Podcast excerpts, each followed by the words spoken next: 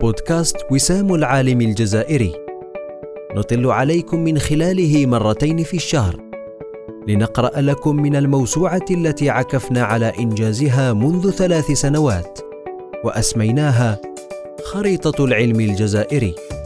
لنقرأ لكم عن عالم من علماء الجزائر ما أنجز وقدم من أجل الوطن. نقرأ لكم لإحياء الأمل في النفوس. لنردد معكم نعم للجزائر علماؤها. بودكاست وسام العالم الجزائري مرتين في الشهر أيام الأربعاء.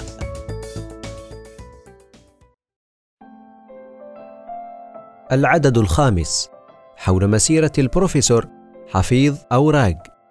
التوازن الصعب بين البحث الجاد مع استمرار والإدارة باقتدار.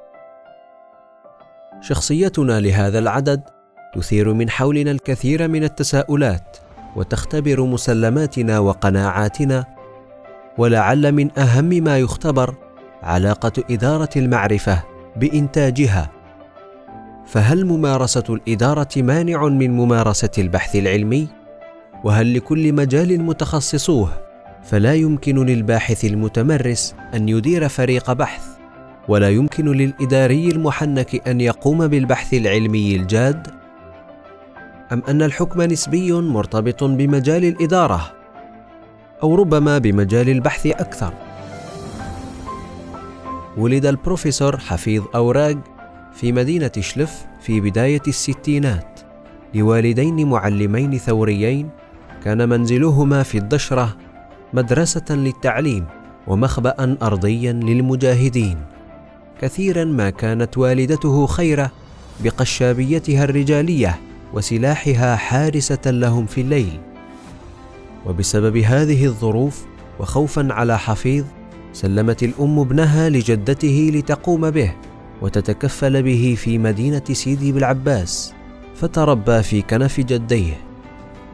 وفي هذا المكان أنشأ ورشته الخاصة الصغيرة فقد عرف عن حفيظ فضوله لمعرفة الأشياء فكان يفكك ألعابه ويعيد تركيبها.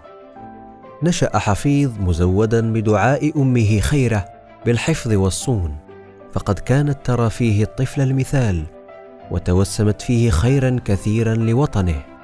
ولكن حياة الإنسان ليست ورودا دون أشواك ولكن مكابدة ومصابرة بحلوها ومرها.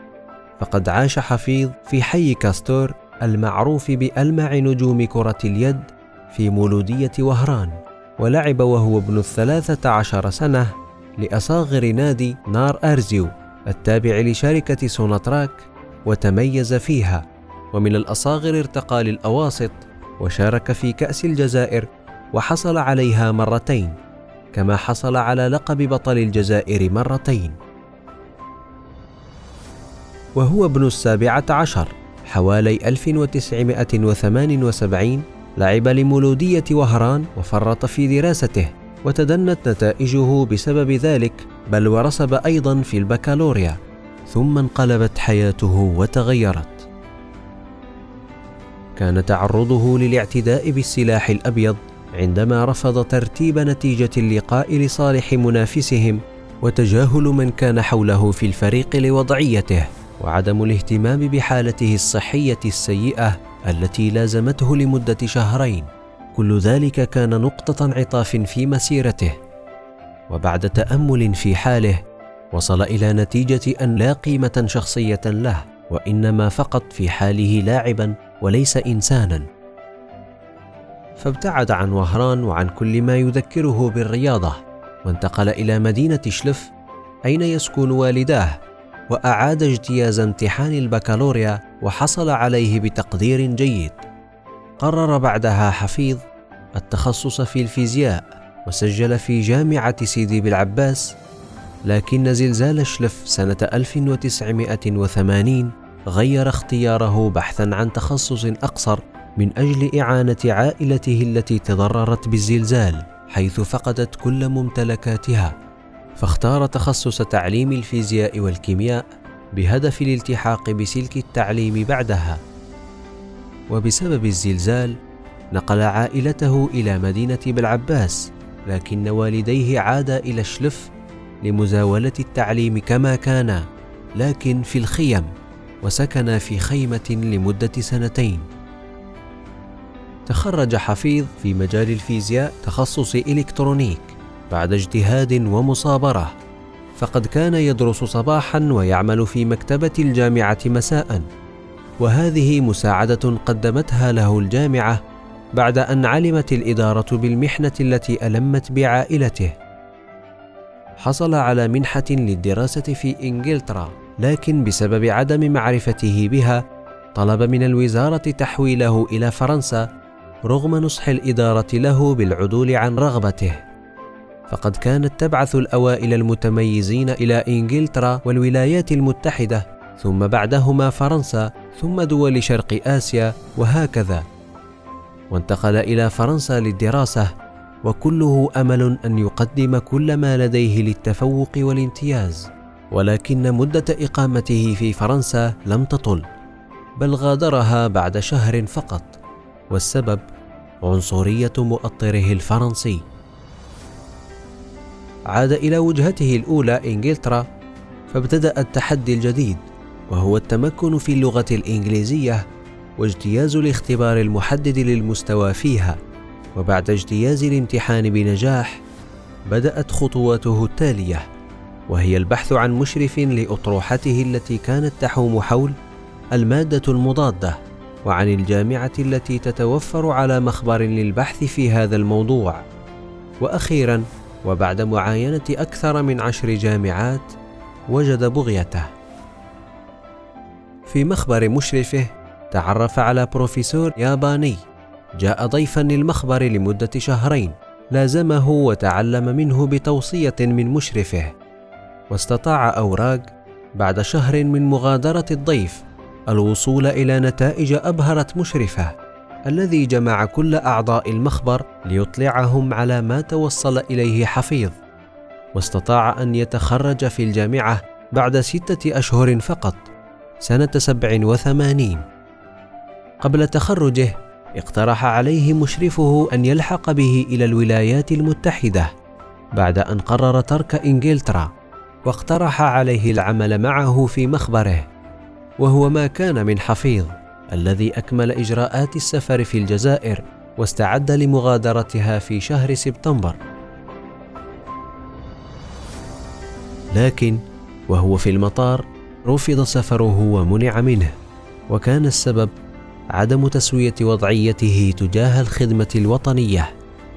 وبعد أدائه للخدمة الوطنية قدم طلبا للعمل في جامعة سيدي بالعباس لكنه قوبل بالرفض من طرف مدير الجامعة والسبب أنه درس باللغة الإنجليزية ولا مكان له ولا احتياج إليه فقضى بذلك تسعة أشهر في البطالة.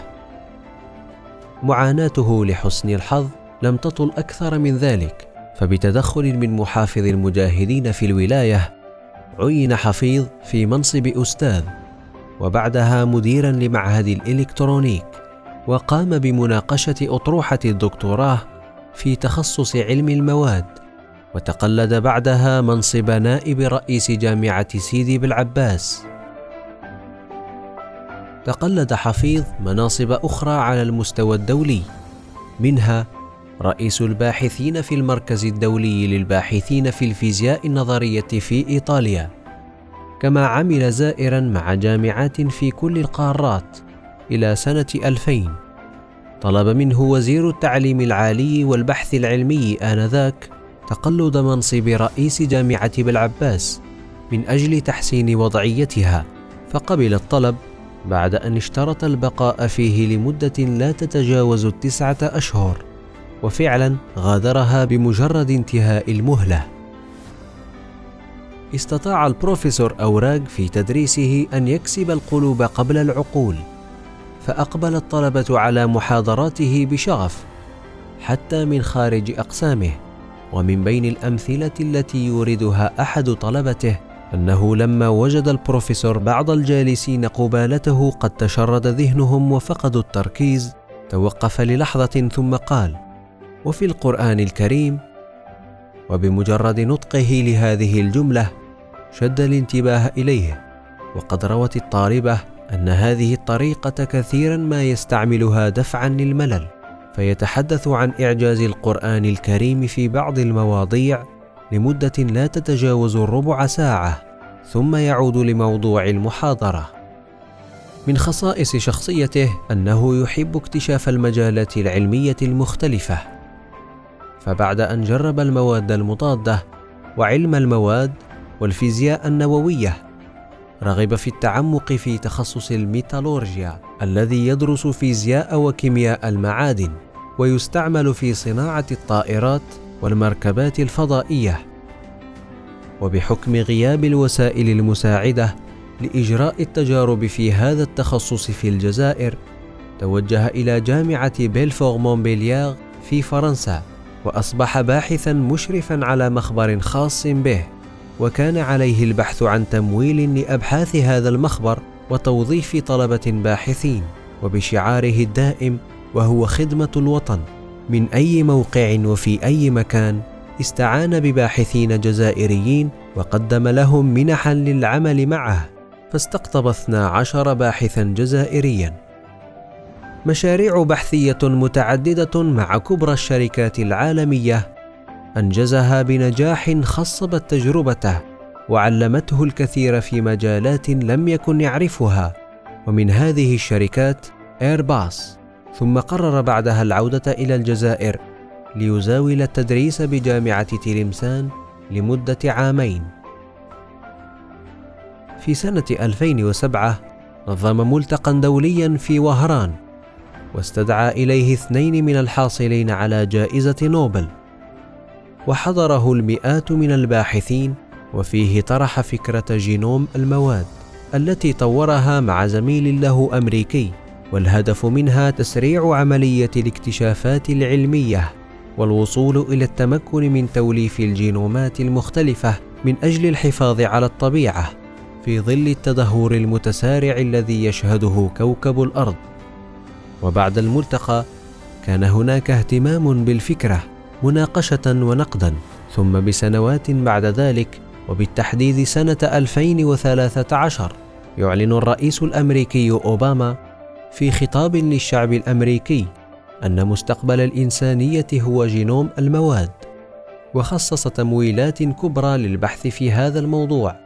وبعد ذلك بسنة أطلق الاتحاد الأوروبي نفس المبادرة. ترأس البروفيسور حفيظ المديرية العامة للبحث العلمي والتطوير التكنولوجي التي أنشئت سنة 2008 ولا يزال مديرا لها.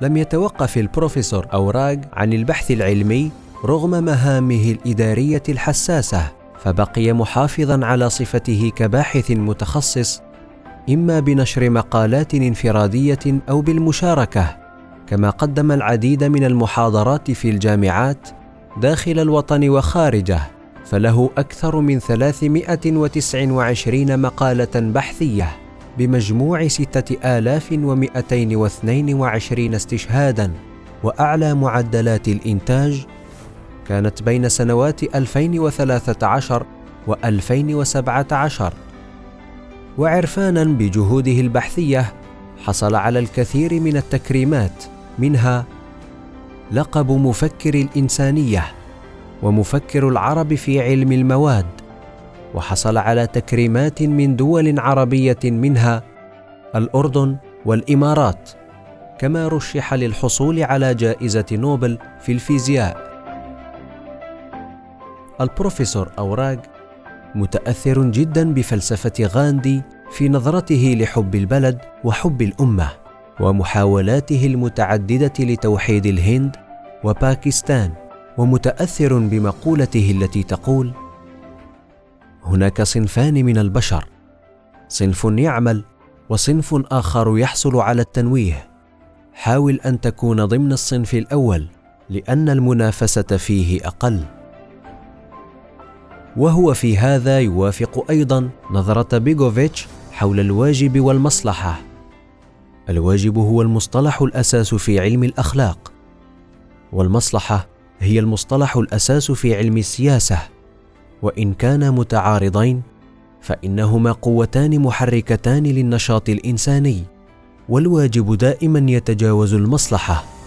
ويتوافق أيضا مع نظرة مالك بن نبي حول الحق والواجب. فيقول إن الحق ليس هدية تعطى ولا غنيمة تغتصب.